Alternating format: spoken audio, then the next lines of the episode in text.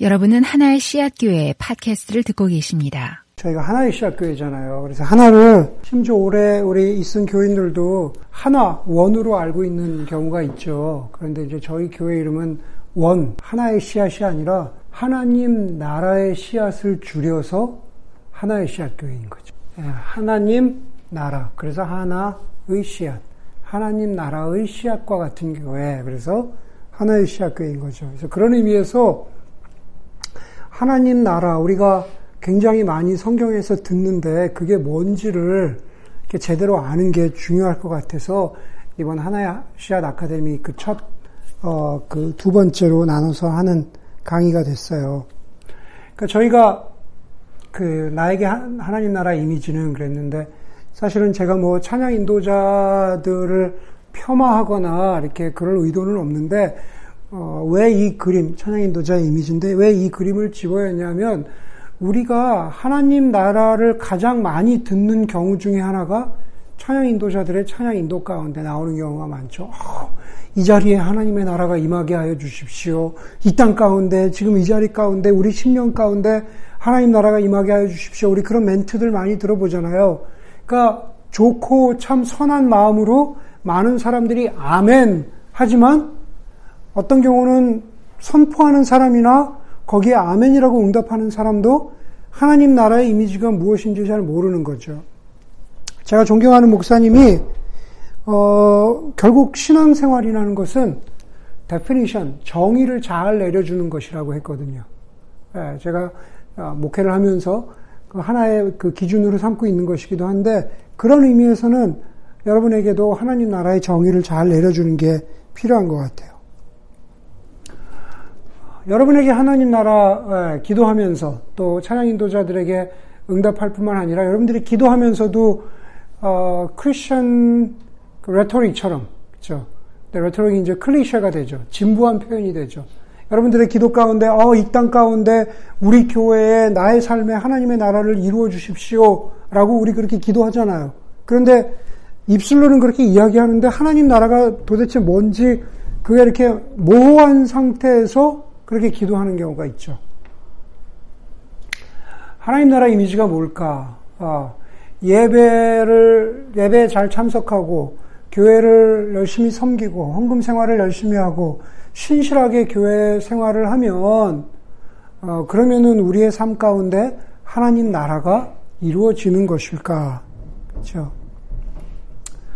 제가 이제 이걸 한 두 번에 걸쳐서 그 나눠서 오늘 이번 주와 다음 주에 하려고 하는데 어, 간략하지만 제대로 알아야 할 하나님 나라와 제자도라고 이렇게 이름을 붙였는데 오늘 반을 할 거거든요. 근데 강의는 대략 이런 걸로 진행이 돼요. 어, 제가 사실 이거는요 어, 설교학의 기본이에요. 네, 설교학에서 설교를 준비하는 사람이 던져야 되는 항상 던져야 하는 세 가지 질문이죠. 어. 네. 나눠드릴까요? 네. 왜냐하면 뭐 적을 필요가 없 어, 그럼요. 네. 네, 나눠드릴게요. 좋은 질문입니다. 네. 제가 설명해야 될 게 있는지, 네. 제가 설명한 것을 여러분들이 수용했는지, 받아들였는지, 네. do they buy? 그래서 어떻게 살아야 하는지. 설교도 그렇지만 강의도 그렇죠. 그래서 하나님 나라 강의의 뒷부분, 다음 주 부분은 그래서 하나님 나라를 알았는데 제자도는 우리가 그리스도인으로서 어떻게 살아가는, 살아가야 하는가 관련이 있죠. so what과 관련이 있는 거죠. 뭐 우리가 이걸 굉장히 잘 아는 거죠. 이제 그, 그 나라는 영토와 국민과 주권을 합쳐서 나라인 거죠. 이제 한일합방 될 때 그 거기에 걸렸던 옛날 사진 네, 그런 것이지만은 영토와 주권과 아, 국민과 주권을 합해서 우리가 보통 나라라고 하죠. 성경 속의 하나님 나라라고 하면은 하나님 나라라고 하는 그 용어 자체, 예, 구약. 구약에는요, 하나님 나라라는 말이 없어요. 그 구절, The Kingdom of God, 영어로 하면은 하나님 나라라고 하는 것이 구약에는 없어요. 그런데 여기 나오는 것처럼 사실은 에덴 동산이 하나님 어, 나라의 어, 제가 자주 쓰는 표현대로 어, 아키타입이죠. 원형이죠. 뭐 프로토, 프로토타입과 아키타입의 차이가 뭐예요? 배운 여자. 네? 네. 프로토타입과 아키타입의 차이가 뭐예요? 정확히 모르겠지만. 어. 네, 정확히 모르겠네요. 어, 어. 뭐예요? 저요? 예. 얘를 추천합니다. 네, 보통 프로토타입이라고 하지 않고 원형을 이야기할 때 아키타입을 이야기해요.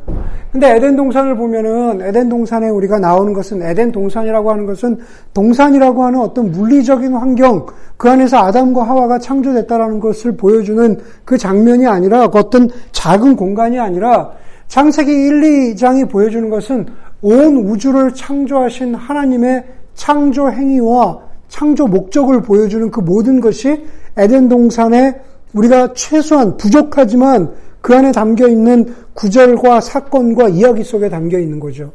제가 뭐 겨자씨나 이런 것을 많이 설명하지만 창세기 1장과 2장은 하우스일까 홈일까?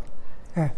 하나님이 온 우주를 창조하셨는데 에덴 동산을 비롯해서 어, 어, 창세기 1, 2장은 하우스일까 홈일까? 이건 무슨 얘기냐면은 여러분들 어, 그, 어, 내가 이번에 땅을 사서 이번에 집을 하나 짓게 됐어. 그렇게 얘기한다고 해봐요. 그러면은, 아, 우리 자재는 말이야, 어? 뭐 나무를 쓰고, 그 다음에 카페트를 안 하고, 원목 마루를 깔기로 했어. 카우널탑은 뭐, 가짜가 아니라 진짜 대리석을 하기로 했고, 그 다음에 단열재는 이런저런 걸 쓰기로 했고, 지붕은 이런 색깔로 한다고 했을 때, 그럴 때 뭐예요? 우리가 하우스를 만든다 그러죠. 하우스를 만든다. 무슨 무슨 물건을 썼고 뭘뭘 했다. 그런데 우리가 홈이라고 이야기했을 때는 그 어감이나 의미가 좀 다르죠. 홈이라고 얘기했을 때는 뭐라고 씁니까? 그냥 우리 우리 홈에 우리 집에 우리 하우스가 아니라 우리 홈 우리 집에 아버지는 누구시고 엄마는 누구고 나는 형제들이 어떻고 그 다음에 우리 가족 관계는 어떻고 아버지는 이래라고 하는 거죠. 제가 무슨 얘기를 하려고 하냐면은 창세기 1, 2장은 과학 교과서로서 하우스 모델이 아니다라는 거예요. 창세기 1, 2장에서 이 지구에 온 우주의 나이가 몇 년이 됐을 것이며 이 7일, 6일 동안 창조하셨다고 하는데 그것을 뭐 하루는 20, 진짜로 문자적으로 24시간인지 하루는 무슨 어떤, 어떤 그, 그, 그, 저기 뭐, 더 긴 것인지 그리고 뭐 바다와 궁창과 이걸 만드는데 이게 어떻게 뭐 무엇으로 만들어졌다, 이것으로 이루어졌다, 이런 과학 설명서가 아니다라는 거예요. 하우스를 짓듯이. 창세기 1, 2장에서 나타나는 하나님과 에덴 동산과 온 우주의 이미지는 한마디로 이야기해서 바로 이거인 거예요. 이 집에, 우주라고 하는 온 집의 아버지는, 주인은 인간이 아니라, 인간이 아니라 하나님이시다. 우리의 그 우주라고 하는 그곳에서 우리의 위치는, 우리의 location이 아니죠. 우리의 스테러스는, 우리의 컨디션은 하나님의 자녀다. 이걸 보여주는 게 바로 그, 그 창세기 1, 1, 2장을 읽어야 하는 그 구조라는 거예요. 저는 그렇게 믿어요. 그렇게 따지면은 온 우주가 하나님을 예배하는 성전이 되는 거죠. 템플이라 그러죠. 제가 우리 교회에서 성전 설교하면서 이미 이야기를 했기 때문에 참 많이 반복하지는 않겠지만은 고대 근동의 신들은 자기를 나타내는 형상, 아이콘을 가졌죠. 우리 아이콘이라고 하잖아요. 형상을 가졌단 말이에요. 똑같은 아이콘이라고 하는 단어가 창세기 1장 27절, 28절에서 하나님이 우리가 우리의 아이콘을 따라 우리가 인간을 만들자라고 하면서 하나님이 자신의 아이콘대로 인간을 만드셨죠. 고대 근동의 다른 신들이 자신의 형상을 나타내기 위해서 조각상 혹은 우상의 어떤 모습을 세웠다면은 하나님은 그러실 필요는 없었지만 그러나 굳이 하나님이 자신의 형상을 표현하기로 하셨다면 그것은 곧 우리가 하나님의 형상을 내포하고 있는 거죠. 다시 말해서 우리 속에 하나님의 다스리심이 우리 속에 하나님이 이 온 우주의 왕 되심이 우리를 통해서 드러나야 한다라는 거죠. 그런 의미에서 온 우주가 하나님을 예배하는 성전이 된다라는 거예요. 에덴 동산뿐만 아니라 창세기 1, 2장의 하나님의 창조 행위는 이 온 우주가 지구를 포함해서 이 온 우주가 성전이라는 것을 보여주고 성전에서 뭐 합니까? 예배 드리잖아요. 이 온 우주에 특별히 인간이라고 말하는 하나님의 형상을 가진 존재가 아담과 하와가 하나님을 예배하고 있었던 것이 그것이 타락 전에 창세기 1, 2장의 모습이라는 거죠. 성경 속의 하나님 나라, 제가 성전에 대해서 조금 더 이야기하지만 성전은 여러 가지 것들 가운데 특별히 구약 성경에서 하나님 나라라고 하는 그 구조는 없지만 다른 그림 이미지, 로 본다면 성전이 하나님의 다스리심. 왜냐하면 성전에는 하나님이 주인이시니까. 성전에서는 하나님이 왕이시고 성전에서는 하나님이 예배를 받으시는 분이니까 바로 성전이 하나님의 나라를 보여주는 그림이죠. 에덴 동산이 타락 전에 하나님의 왕 되심을 보여주는 그림이었다면 그것이 나타나는 게 출애굽기의 성막이죠. 출애굽기에서 이스라엘 백성들이 이집트에서 나왔는데 40, 40년 동안 광야에서 왔다 갔다 하면서 자기들이 자, 자, 잠자고 있었던 텐트를 지었죠. 예, 뭐 여러 가지 텐트를 지었지만 그 중에 하나가 holy temple이죠. 아니요, holy tent죠. 텐트. holy tent. 거룩한 성막에서 하나님을 예배하는 그 텐트를 예배의 장소를 만들었던 거죠. 그것이 holy tent가 이름을 바뀌어서 이제 처음으로 왕을 세운 다윗 왕 때 가니까는 그때 이름만 바꿨을 뿐이지 구조물만 바뀌었을 뿐이지 더 이상 이동하지 않는 텐트가 어떻게 돼요? 이동했었던 텐트가 이동하지 않는 하나의 구조물이 되죠. 그걸 뭐라 그래요? 템플, 성전 이렇게 이야기한단 말이죠. 물론 다윗의 성전은 다윗이 지은 건 아니죠. 솔로몬이 다윗은 짓고자 했지만 다시, 자신은 자신은 성전을 짓지 못하고 솔로몬이 완성을 했죠. 그런데 그 솔로몬의 성전도 어떻게 돼요? 그 어디에요? 바벨론. 바벨론이 쳐들어왔을 때 무너지죠. 무너지고 70년 동안 모든 이스라엘 백성들이 어, 어, 어, 디에요 바벨론에 가서 포로 생활을 하고 세계사에서 보면은 바벨론이 어, 그 바사 페르시아에게 다시 먹히잖아요. 바벨론이 페르시아에게 먹혀서 어, 페르시아의 고레스 왕이 너희 이제 돌아가라 고향으로 돌아가라 이야기하죠. 그래서 수르바벨이나 에스라나 느에미아나 다 그 고향으로 돌아와서 예, 무너진 바벨론 때문에 무너진 예루살렘 어, 마을을 예루살렘 성을 회복하기도 하고 그 다음에 어, 수르바벨이 또 무너졌던 성전을 성전을 어, 회복하기도 하는 거죠. 그래서 그 수르바벨 성전을 다시 그 회복을 하죠. 그러나 그 수르바벨의 성전도 다시 제2 성전기를 거치면서 이게 무너지죠. 언제 무너집니까? 예수님이 오시기 한 150년 전쯤에, 150년, 200년 전쯤에 이제 그, 그, 그, 저, 히랍과 로마, 여기에 그, 그, 히랍이었나? 아니, 로마가 먼저, 아죠. 그리스가 먼저죠. 히랍. 히랍이 먼저죠. 히랍에 무너져 버리고 마는 거죠. 그래서 그 무너졌던 성전을 다시 회복시키고자 하는 그 운동이 요한복음에 보면 나오죠. 요한복음에 보면 성전 회복일에 예수님께서 어, 성전 한가운데 쓰셨는데 사람들이 당신이 그리스도입니까? 당신이 왕입니까? 당신이 다윗과 같은 왕입니까? 라고 물어봐요. 그 얘기는 뭐냐면 당신이 무너졌던 physical한 성전을 다시 회복시키실 분입니까? 라고 그렇게 물어보는 거예요. 그런데 예수님은 그렇지 않다고 말하죠. 예수님이 요한복음 1장에서 뭐라 그래요? 말씀이 육신이 되어 우리 가운데 거하시매. 영어로 뭡니까? dwelling 그러죠. 우리 dwell 한다 그래요. dwelling. dwelling이라고 하는 단어가 스키나우 동사인데 스키나우의 명사형은 스키네예요. 스키네는 여기에 썼던 텐트라는 말이에요. 네, 텐트가 헬라어로 스키네예요. 그러니까 우리 가운데 텐트를 치셨다 그 말이죠. 예수님이 인간이 되셔서 우리 가운데 오셔서 텐트를 치셨다. 고린도전서 우리가 이번에 보진 않지만 우리 4장까지만 설교하니까 6장에 보면은 어, 너희가 사도 바울이 저와 여러분들에게 그러죠. 너희가 하나님의 성전인 것을 너희가 모르냐. You are the temple. 그렇죠? 너희 우리 그리스도인 각자가 템플이다 그렇게 말하죠. 네. 그러니까 성전이 계속 그렇게 구약에서부터 어디까지요? 게르 저기 계시록의 새 예루살렘까지. 요한계시록 20장에 보면은 거기 새 예루살렘이 완성이 되죠. 무너졌던 에덴이 여기에서는 새 예루살렘이라는 이름으로 회복이 되는데 여기에서는 그냥 동산, 그냥 언덕, 힐, 뭐 자연 뭐 이렇게 보여 있지만은 여기서는 도시로 회복이 돼요. 하나님 나라에서 이게 굉장히 중요한 컨셉이거든요. 제가 3주, 4주 때 종말론 이야기하면서 데살로니카 전서 이야기하면서 얘기하겠지만 마지막 때에는요. 도시로 회복이 돼요. 그리고 그 도시 한가운데 성전이 있게 되는 거죠. 네, 새 예루살렘. 이 새 예루살렘은 지금 트럼프가 다시 이스라엘의 수도를 예루살렘이라고 이야기한 것과는 전혀 상관없어요. 만약에 그렇게 연결을 지어 놓으면, 네, 그렇게 연결을 지어 놓으면 아주 이상한 종말론이 되는데, 그렇게 주창하는 사람들도 있지만, 트럼프와는 상관이 없다라는 거, 여러분들 분명히 알, 알고 있으면 좋을 것 같아요. 그러니까 성전은 이게 중요해요. 하나님의 다스림을 보여주는 그림 언어죠. 그렇죠? 계속 하나님의 다스림이 있잖아요. 하나님이 예배 받으신다? 그것은 하나님이 왕이시다? 그것은 하나님이 다스리신다? 라는 것을 계속 보여주고 있는 언어죠. 동의가 되세요? 예. 네.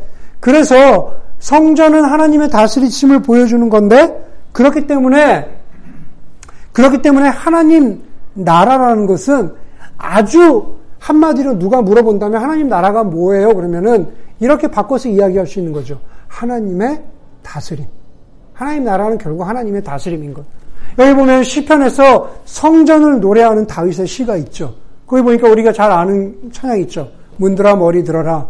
영원한 문들아 활짝 열려라. 영광의 왕이 들어가신다. 우리 찬양 찬양 아시, 아시잖아요. 문들아 머리 들어. 바로 그것이 그것이 하나님의 여기 보니까 그 앞이 사실은 더 중요하죠. 땅과 그 안에 가득 찬 모든 것, 땅과 그 안에 찬 가득 찬 모든 것은 시적 언어지만 에덴 동산의 창세기의 언어를 표현하자면 뭡니까? 온 우주를 나타내는 말이죠. 이 온 우주가 다 주님의 것, 온누리와 그 안에 살고 있는 모든 것도 다 주님의 다스림 가운데 있다라는 거죠. 그래서 하나님의 다스리심은 온 우주를 예, 다스리시는 하나님의 하나님의 나라는 하나님의 다스리심을 말한다라는 거죠. 신약 성경 속에 자 구약에서는 그렇게 이해가 됐죠. 구약에서는 성전이라는 그림 언어로 물론 어, 뭐 계시록까지 제가 보여드렸지만 어, 그렇게 해서 성전이라는 어떠한 키워드를 통해서 하나님 나라는 성전을 통해서 다스리심을 보여주셨다라고 이렇게 말하고 있을 말, 말할 수가 있을 것 같아요. 신약에서는 어떻게 하나님의 나라가 나타나냐? 신약에서 하나님의 나라는 구체적으로 말하고 있죠. 마태복음에 보면은 가장 대표적이죠. 비유이긴 하지만 하나님의 나라는 이와 같으니 하나님의 나라는 좋은 씨앗과 같다. 하나님의 나라는 겨자씨와 같다. 하나님의 나라는 뭐 누룩이나 좋은 진주와 같다라고 하면서 하나님 나라를 다양하게 표현하죠. 저희 교회의 소그룹은 뭡니까? 뭐예요? 겨자씨죠, 겨자씨. 하나님 나라. 우리 교회 이미지를 소그룹을 통해서 겨자씨처럼 작지만 볼품 없어 보이지만 그렇게 보여주는 거죠. 왜 하나님 나라의 씨앗? 우리 교회는 하나님 나라의 좋은 씨앗이 되고자 하는 그런 마음을 담, 담고 있는 거죠. 비유를 보기 전에 사실은 마가복음 마가복음 1장 14절 15절에 보면 마가복음을 복음서 가운데 가장 첫 번째 쓰여진 복음서라고 이렇게 흔히 얘기하고 마태복음과 누가복음이 마가복음을 배경으로 좀 썼다라고 이렇게 얘기하는데 마가복음 1장 15절에 보면 요한이 잡힌 뒤에 예수께서 갈릴리에 오셔서 하나님의 복음을 선포하셨다. 때가 찼다 하나님의 나라가 가까이 왔다 회개하여라 복음을 믿어라. 복음을 믿어라 복음을 선포하셨다. 복음은 군 뉴스인데 복음은 군 뉴스인데 군 뉴스의 아주 핵심적인 내용이 하나님의 나라가 가까이 왔다는 거예요. 때가 찼다라는 것은 그냥 하나님의 나라가 가까이 왔다라는 것이 다른 표현일 뿐이에요. 때가 찼다 그러면 뭔지 모르니까 한 번 더 이야기하는 거죠. 어, the time, the time has come. 그렇죠? 그때가 왔다. 하나님 나라의 때가 바로 여기에 임했다. 예, 그러니까 회개하고 복음을 믿어라. 그렇게 말하고 있는 거죠. 자, 더 나가기 전에 우리가 짚고 넘어가야 할 하나님 나라에 대한 오해가 있습니다. 가장 흔한 오해는 천국과 하나님 나라죠. 좀 전에 본 마가복음에서는 때가 찼다, 하나님의 나라가 가까이 왔다 그러고 그 마가복음을 차용해서 쓴 누가복음에서는 똑같은 장면을 기록하는데 거기서도 하나님 나라라고 해요. 그런데 마가복음을 인용한 마태복음에서는 다 똑같은데 때가 찼다, 천국이 가까이 왔다 이렇게 하죠. 네, 하나님 나라라는 말을 천국으로 바꿔 쓰죠. 여기 나와 있죠. 예. 예수께서 마태복음에서는 하나님 나라 복음이 아니라 천국 복음을 전파하시며 그렇게 말하고 있죠. 천국 복음을 전파하시며. 마태복음은 마태는 그 사람이 유대인이기도 했지만은 마태복음에 마태복음을 주로 읽던 사람들은 마태복음의 주 수신자들은 유대인들이었어요. 유대인들은 구약 헬라 아니 구약 헬라래 구약의 히브리 어떤 유대교 배경을 가지고 있었던 당연히 그런 사람들이겠죠. 그런데 그 사람들에게 그 사람들에게 하나님의 이름을 입에 담는 것은 굉장히 불경스러운 아주 조심스럽고 어, 어려운 일이었어요. 그냥 우리가 지금 말하는 것처럼 하나님 그게 아니라 어, 뭐 이렇게 그분 어, 뭐 혹은 그 주인 되시는 분 아도나이 뭐 이제 이런 식으로 하나님이라는 말 대신에 뭐 그분 예, 이런 식으로 좀 조심스러웠어요. 그러니까 그것을 알던 마태가 심지어 그래서도 하나님이라는 하나님이라는 그, 그 단어 대신에 하나님이라는 하나님 나라라고 하는 용어 대신에 저 천국 하늘나라를 사용했다라고 하는 굉장히 그냥 문화적이고 어떤 종교적인 이유 때문에 그렇게 쓴 거죠. 그런데 그 천국이 그 천국이 실제로는 뭐 어떤 번역의 과정을 거치고 또 특별히 우리 한국 사람들에게는 어떤 종교적인 습성의 어떤 그 예전부터 기독교 이전에 가지고 있었던 종교적인 습성과 아, 맞물려지면서 천국을 어, 지금 우리가 흔히 알고 있는 이미지로 바꾸어 버린 거죠. 뭐 여기 잘 보이, 보이실지 모르겠지만 예수 천당, 예, 불신 지옥이라든가 뭐 어딘가 저 위에 어, 저 구름 위에 어딘가 있을 어느 장소, 어느 장소 이렇게 생각하는 거죠. 예, 예수 천당 불신 지옥 하지만 그 천당이 사실은 어딘지 어, 잘 가르쳐 주지 않죠. 천당 밑은 우리가 확실히 가르쳐 줄 수 있어요. 서울에서 뭐 분당이라던가 어, 미국에서는 샌디에고라든가 천당 밑에 999당은 우리가 확실히 가르쳐 줄 수 있는데 천당은 잘 몰라요. 천당은 천당은 잘 모른다라는 거죠. 또 제가 또 그런 얘기 했다고 이상하게 얘기하지 마세요. 여기서 오 이렇게 반응 나와야 될 것 같아요. 어, 어, 어. 근데 믿어 막 믿는 눈치. 존 파이퍼 목사님이라고 지금 살아계신 분 중에 굉장히 어, 미네소타에서 목회하시고 참 신앙적으로 좋은 메시지나 그 복음을 전하시는 분인데 이분이 쓰신 책 중에 하나님이 복음이다라는 책이 있어요. 네, 하나님이 복음이다. 이 책의 메시지는 뭐 여러 가지가 있지만 저에게 가장 강렬하게 다가온 메시지는 굉장히 성경적인 메시지인데 만약에 이런 질문을 던져요. 만약에 천국에 하나님이 계시지 않는다면 여러분 한번 생각해 보세요. 거기를 천국이라고 부를 수 있을까? 만약에 천국 다 좋아요. 뭐 좋은 이미지로 가질 수 있는데 천국에 하나님이 계시지 않는다면 그것을 우리가 천국이라고 이야기할 수 있을까? 그런 질문에서부터 시작을 하죠. 그래서 천국이라는 것은 어떤 장소적인 개념, 우리가 무엇을 누리고 있다라는 상태적인 개념 이전에 천국은 하나님이 하나님 아버지가 다스리시고 계신 곳.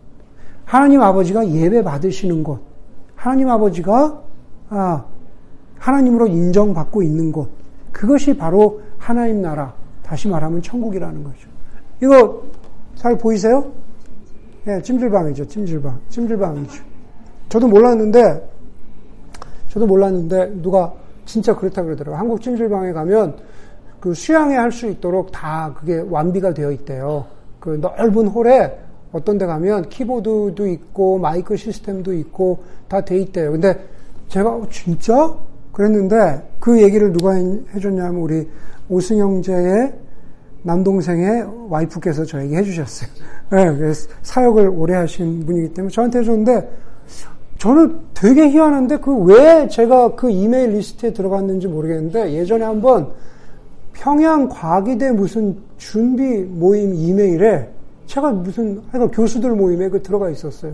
그래서 카이스트 부근의 대전의 어떤 찜질방에서 1박 2일 동안 수양회를 한다고 하면서 편하게 오십시오. 우리 찜질방에서 하루 자면서 거기 예배 장소에서 예배 드리고 뭐 이럽니다. 그래서 어, 진짜 있구나. 진짜 찜질방이 해놨구나. 요한계시록 5장과 7장에 보면은 하나님 앞에 백성들이 흰 옷을 입고 그쵸 하나님 앞에 나가서 예배를 드린다고 하잖아요. 그럼 찜질방과 다를 게 뭡니까? 넓은 곳에 앉아서 모두가 흰 옷을 입고 24시간 예배를 드리는 거죠. 그죠? 너무 은혜로운 찬양과 너무 좋은 메시지를 들으면서 예수님께 직강을 들으면서 그러면서 예배를 드리는 거죠. 어떻게 찬양하다가 목마르면 뭐예요? 식혜 마시고 배고프면 맥반석 계란 먹으면서 예. 과연 천국의 이미지가 그런 거냐라는 거죠. 문자적으로 요한계시록 5장과 7장을 보면 우리가 천국을 그렇게 바라볼 수 있다라는 거예요. 그런데 그곳에 하나님이 계시지 않는다면 1세기의 유대인들은 예수님이 오실 당시 1세기라는 곳 1세기라는 것은 곧 예수님이 바로 그때 오셨을 때잖아요. 그때 유대인들은 하나님 나라를 어떻게 알고 있었을까? 성전 봉헌일, 한우카가 있었죠. 이거 이제 그 요한복음에 나오는데 알렉산더 대왕에게 이스라엘이 정복되죠. BC 322년에 급속히 이스라엘이 어, 그리, 그리스화 되어가고 있는데 이스라엘의 나라로서 국가로서 네이션으로서 이스라엘의 회복을 주장하던 과격파 그룹이 하시딤이었단 말이에요. 근데 그 하시딤의 일원이 주다스 마카비우스죠. 여러분 들어보셨죠? 마카비 전쟁. 네, 마지막까지 어, 우리가 그 한국말로 뭐라 그래? 다 우리가 한꺼번에 다 죽는다. 뭐 어, 그런 거 있죠. 예. 어, 결사항전. 예, 어, 맞아. 자꾸 왜 결자 해지가 생각이 나죠? 결사항전. 그 마카비 전쟁 그렇잖아요. 예. 마카비 전쟁이 바로 이스라엘의 회복을 주장하던 과격파 그룹들 가운데 하나였죠. 자, 그 결과적으로 어떻게 됩니까? 뭐 실패와 성공을 반복하지만 BC 165전에 예루살렘을 한번 일시적으로 한번 회복하고 성전을 다시 하나님께 봉헌해 드려요. 성전 봉헌일이더라. 예, 요한복음에 보면은 성전 봉헌일이었는데 그때는 곧 겨울이었더라. 그러죠. 겨울의 성전 봉헌일이었죠. 그때 사람들이 예수님에게 Are you, are you Christ? 그죠. Christ는 메시아의 헬라어 말이죠. 메시아든 그리스도든 그 원래 의미는 뭡니까? 왕, 킹이죠. 이스라엘의 회복을, 나라로서의 이스라엘의 회복을 주장하던 사람들은 예수께도 똑같이 물어보는 거예요. 하나님 나라의 왕이 아니라 여러, 당신이 이스라엘을 국가로 회복할 그 왕입니까? 그렇게 물어보는 거죠. 그게 1세기 유대인들의 하나님 나라 개념이었다는 거.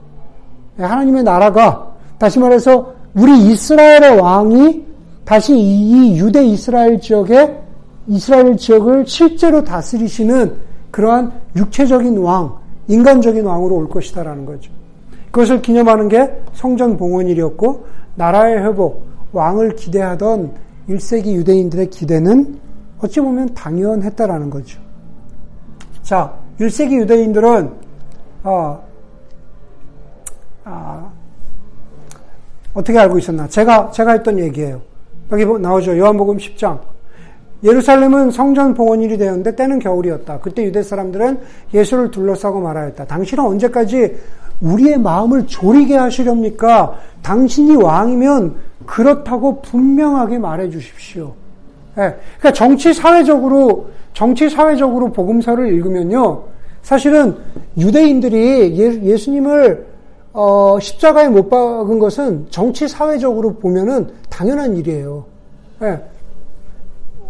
당신 우리를 나라로서 회복할 왕이 아니었어? 어, 그러면은 우리가 당신에게 어, 목숨 걸 필요가 없지. 어, 그냥 로마에게 재판 받고 그냥 너는 그냥 죽는 게 맞지. 우리는 그냥 다른 왕을 기다리면 되지. 라고 하는 정치 사회적인 맥락에서는 그렇다라는 거. 그게 바로 이런 것들을 다 염두에 두고 나온 맥락이라는 거죠. 그런데 여러분 보세요. 아까 우리가 마가복음 1장 1, 저 14절 15절 때가 찼다 하나님의 나라와 나라가 가까이 왔다. 그게 하나님의 복음이라고 예수님이 선포하셨죠. 그런데 1장 14절 15절 이전에 마가복음 1장 1절이 어떻게 시작하냐라는 게 중요해요. 마가복음 1장 1절. 하나님의 아들 예수 그리스도의 복음의 시작은 이러하다 그러죠. 예수를 예수를 이렇게 표현해요. 예수를 하나님의 아들이라고 표현하고 예수를 그리스도, 왕이라고 표현하죠. 그런데 그 왕이 전하는 복음, 가스펠은 이러하다 그러죠. 여러분, 복음이라는 거, 가스펠, 아, 유앙겔리온, 헬라어로 유앙겔리온, 가스펠, 영어로는 굿뉴스. 그거는 그리스도인들만 사용한 용어일까요? 그렇지 않아요. 예. 이미 이 당시 1세기 유대 상황에서 아니 유대 상황을 넘어서 로마 상황에서 유앙겔리온 굿뉴스라는 것은 이미 보편적으로 사용되고 있던 단어예요. 그런데 누구와 관련해서? 로마 황제와 관련해서. 예, 왕, 킹, 로마 황제가 전하는 소식, 로마 황제가 선포하는 이야기, 유앙겔리온은 곧 굿뉴스다라고 하는 인식이 로마의 지배하에 있던 식민지 안에 펼쳐져 있었, 널리 퍼져 있었다는 거죠. 그런데 예수 그리스도 왕, 이분이 전하는 복음은 그게 아니다라는 거예요. 다시, 다시 이야기하죠. 하나님의 복음. 로마 황제가 전하는 복음과는 전혀 다른, 다른 굿뉴스를 전하는데 그 굿뉴스의 핵심, 실체가 뭐냐? 바로 하나님의 나라라는 거죠. 하나님 나라가 이 땅에 임했다. 가까이 왔다라는 겁니다. 예, 가까이 왔다라는 것을 어떻게 이해해야 될까? 장소일까? 통치일까? 이미 여러분들 여기 힌트가 다 나와 있죠. 통치죠, 통치. 다스림이죠. 예, 다스림이 여기저기 편만하게 펼쳐지는 거죠. 그러니까 다스림이 먼저이고 그 다스림의 영역이 장소인 거죠. 그러나 로마 황제에게 그 장소는 뭐 지중해와 그 유럽 전체였겠지만 예수 그리스도의 왕이신 예수 그리스도의 다스림, 그 하나님 나라가 어, 실제로 드러나는 영역은 어디입니까? 바로 인간 존재로부터 시작해서 그게 편만하게 펼쳐지는 거죠. 그게 아까 이야기한 마태복음 13장에 그거예요. 한 인간을 보던 한 개인을 보건 겨자씨처럼 작은데 예수님의 다스리심이 우리 안으로 들어오면 우리는 우리 속에서 하나님 나라가 확장이 되고 커나가고 겨자씨처럼 어, 새들이 깃들 만한 그러한 곳이 된다. 그것을 그것을 어, 다른 말로 우리는 구원받았다라고 말하고 그것을 다른 말로 우리는 새 생명 얻었다라고 하는 거죠. 우리가 그리스도인이 되었다. 우리의 삶에 하나님의 나라가 임했다라는 것을 구원받았다. 그리고 우리가 새 생명을 얻었다라고 표현하는 겁니다. 그러니까 교회를 다니면서 우리의 삶 가운데 우리의 삶 가운데 하나님의 나라가 확장되는 그러한 증거나 사인이 전혀 없다면 입술로 고백하는 것과 다르게 어떤 한 개인의 삶에서 하나님의 다스리심이 조금씩 조금씩 자라나고 겨자씨처럼 자라나고 열매를 맺는 그러한 증거가 하나도 없다면 제가 오늘 설교한 것에 따르면 여전히 내가 오라 하나님도 내 삶을 간섭할 수 없어라는 영적 상대주의의 개념 속에 여전히 그, 그 개념 속에 살고 있다면 그 사람 그리스도인이 아닌 거죠. 예, 그 사람 그리스도인이 아닌 거예요. 성경은 예수가 하나님 나라고 그 나라의 왕이시다라고 이야기해요. 이거는 잘, 잘 이야기해야 돼요. 예를 들면은 마지막 선지자는 누굴까요? 프라펫. 마지막 선지자. 세례 요한 같은 사람이죠. 세례 요한이, 어, 내 뒤에 오실 리가, 어, 너희에게 어, 회개와 구원의 복음을 전파하실 것이다. 내 뒤에 오실, 그러니까 내가 선지자라면 그렇게 할 수 있잖아요. 자, 잘 들어봐. 내가 복음을 줄게. 내가, 내가 선포할게. 하나님 나라는 이런 거야. 라고 그렇게 이야기할 수 있겠죠. 그런데 예수님은 선지자가 아니세요. 뭐 이슬람은 예수님이 선지자다. 뭐 이렇게 혹은 구약도 그렇게 이야기하죠. 저기, 저기 어디 뭐죠? 유대교. 유대교도 그렇게 얘기하지만 예수님은 선지자가 아니세요. 예수님은 그분 자체가 하나님 나라예요. 어, 이게 무슨 얘기냐? 누가복음 17장 20절 20절에 보면 누가 물어봐요? 바리세파 사람들이 정치 종교적 말고 아, 저 정, 저 정, 정치 사회적 말고 유대교 입장에서 종교적으로 굉장히 구약의 여호와 하나님 신앙에 몰두되어 있었던 바리세파 사람들이 종교적인 의미에서 하나님 나라가 언제 오냐고 예수님께 물어보죠. 그랬더니만은 예수께서 바리세파 사람들에게 이렇게 대답하시죠. 하나님 나라는 눈으로 볼 수 있는 모습으로 오지 않는다. 또 보아라. 여기에 있다. 하나님 나라는 또 저기에 있다 말할 수도 없다. 보아라. 하나님 나라는 너희 가운데 있다 그러죠. 너희 가운데 in the middle of you or among you. 예. 자 보세요. 바리새파 사람들은 성령으로 거듭난 사람들이 아니에요. 다시 말해서 바리새파 사람들은 이 질문을 하던 바리새파 사람들은 일반적으로 구원받은 사람들이 아니라는 거예요. 그 본문에서 그래요. 예. 그런 사람들이 아니에요. 여러분 우리가 구원받았다라고 하는 가장 큰 증거가 뭡니까? 예, 오늘 제가 설교한 설교의 마지막 포인트죠.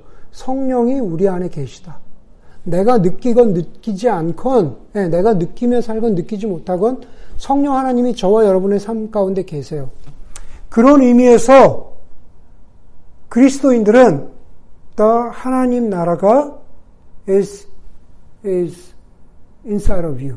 그렇게 얘기할 수 있죠. 하나님 나라가 inside of you. 그렇게 얘기할 수 있죠. 그런데 예수님은 바리새파 사람들에게 이야기할 때 네 속에 지금 하나님의 나라가 있어. 마치 겨자씨처럼.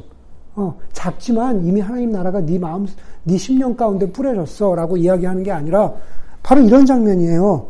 제가 예수고 예를 들면 여러분들이 바리새파 사람이라면 이 방 안에서 강의를 하는 거예요. 방 안에서 강의를 하는데 바리새파 사람들이 물어봐요. 예수님께 하나님 나라가 어디 있습니까? 그랬더니만은 바로 너희 가운데 있다라는 것은 얘들아, 너희가 지금 하나님 나라의 나를 보고 있잖니. 어. 너희가 눈으로 보고 있는 내가 하나님 나라야. The 하나님 나라 is, is, is in the middle of you. 하나님 나라 is among you. 지금 이 공간 안에 너희와 함께 있는 내가 하나님 나라야. 라고 이렇게 이야기하는 거죠. 그런 의미에서 예수님이 하나님 나라 그 자체이시라는 거죠. 그런데 그것으로 끝나는 것이 아니라 하나님 나라라는 것은 예수 그리스도께서 사셨던 삶이 하나님 나라죠. 이 마가복음 1장 38절에서 39절의 말씀은 사실은 다른 누, 어, 가복음이나 마태복음의 어, 예수님의 초창기 하나님 나라 사역을 표현할 때 아주 이렇게 딱 선언적으로 나오는 문, 구절이기도 하고 그리고 그 사건들이 계속 반복되죠. 예수께서 그들, 그들에게 말씀하셨다. 가까운 여러 고을로 가자. 거기에서도 내가 말씀을 선포해야겠다. 나는 이 일을 하러 왔다. 말씀 선포하는 일이 곧 이 일이라는 뜻이죠. 말씀은 무슨 얘기입니까? 말씀은 곧 아까 얘기했잖아요. 하나님 나라 복음. 복음 선포하러 왔다. 내가 이 일을 위해서 왔다. 예수께서 온 갈릴리와 여러 회당을 두루 찾아가셔서 말씀, 하나님 나라 복음을 전하시고 그리고 그것이 가짜가 아니다. 아니라 진짜라는 것을 증명해 주시기 위해서 아픈 사람을 고쳐 주시고 귀신을 내쫓아 주신 거죠. 예. 그 하나님 나라. 그러니까 예수님이 사셨던 삶이다라는 거죠. 예. 그게 곧 예수님의, 예수님 자신이 하나님 나라시고 예수님이 사셨던 삶이 하나님 나라다.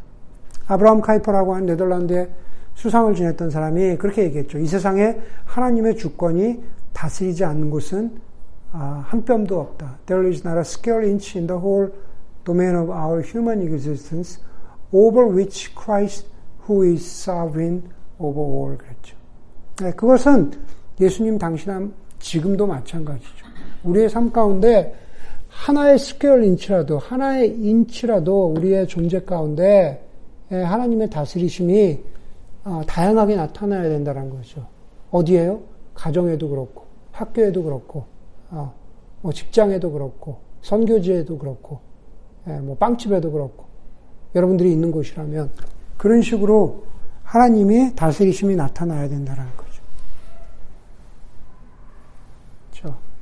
그것을 보여주는 게 4장에서 5장까지죠. 4장에 마가복음 4장에서 5장을 보면은 하나님이 예수 그리스도께서 왕으로 하나님 나라로 오셔서 모든 것을 다 다스리신다라는 것을 보여주는 사건이 1, 2, 3, 4, 네 가지로 쭉 붙어 있어요. 첫 번째, 자연을 다스리시죠. 예, 바람과 바다를 잔잔하게 하시는 예수님. 그 다음에 곧바로 귀신을 다스리시죠. 거라사 지방으로 가서 2천 마리 돼지 귀신 들린 군대 귀신 들린 귀신 들린 사람을 고쳐 주시죠. 그리고 여기서 뭐예요? 육체적 질병과 재한을 다스리신다. 그 뭐죠? 저기 혈루병 걸린 여인, 혈루병 걸린 여인을 고쳐 주시죠. 사실은 혈루병 걸린 여인을 그, 그 고쳐 주시러 가던 길은 여기 죽었다고 이야기하는 회당장 야이로의 딸을 어, 고쳐주러 가시다가 혈루병 걸린 열릴 혈루병 걸린 여인을 만난 거죠. 예, 자연, 귀신, 육체적인 질병, 죽음까지도 다스리시는 이 온 우주의 왕이 되신 예수 그리스도의 모습을 이야기로, 사건으로 이렇게 보여주고 있는 거죠. 오늘 여기까지 할까요?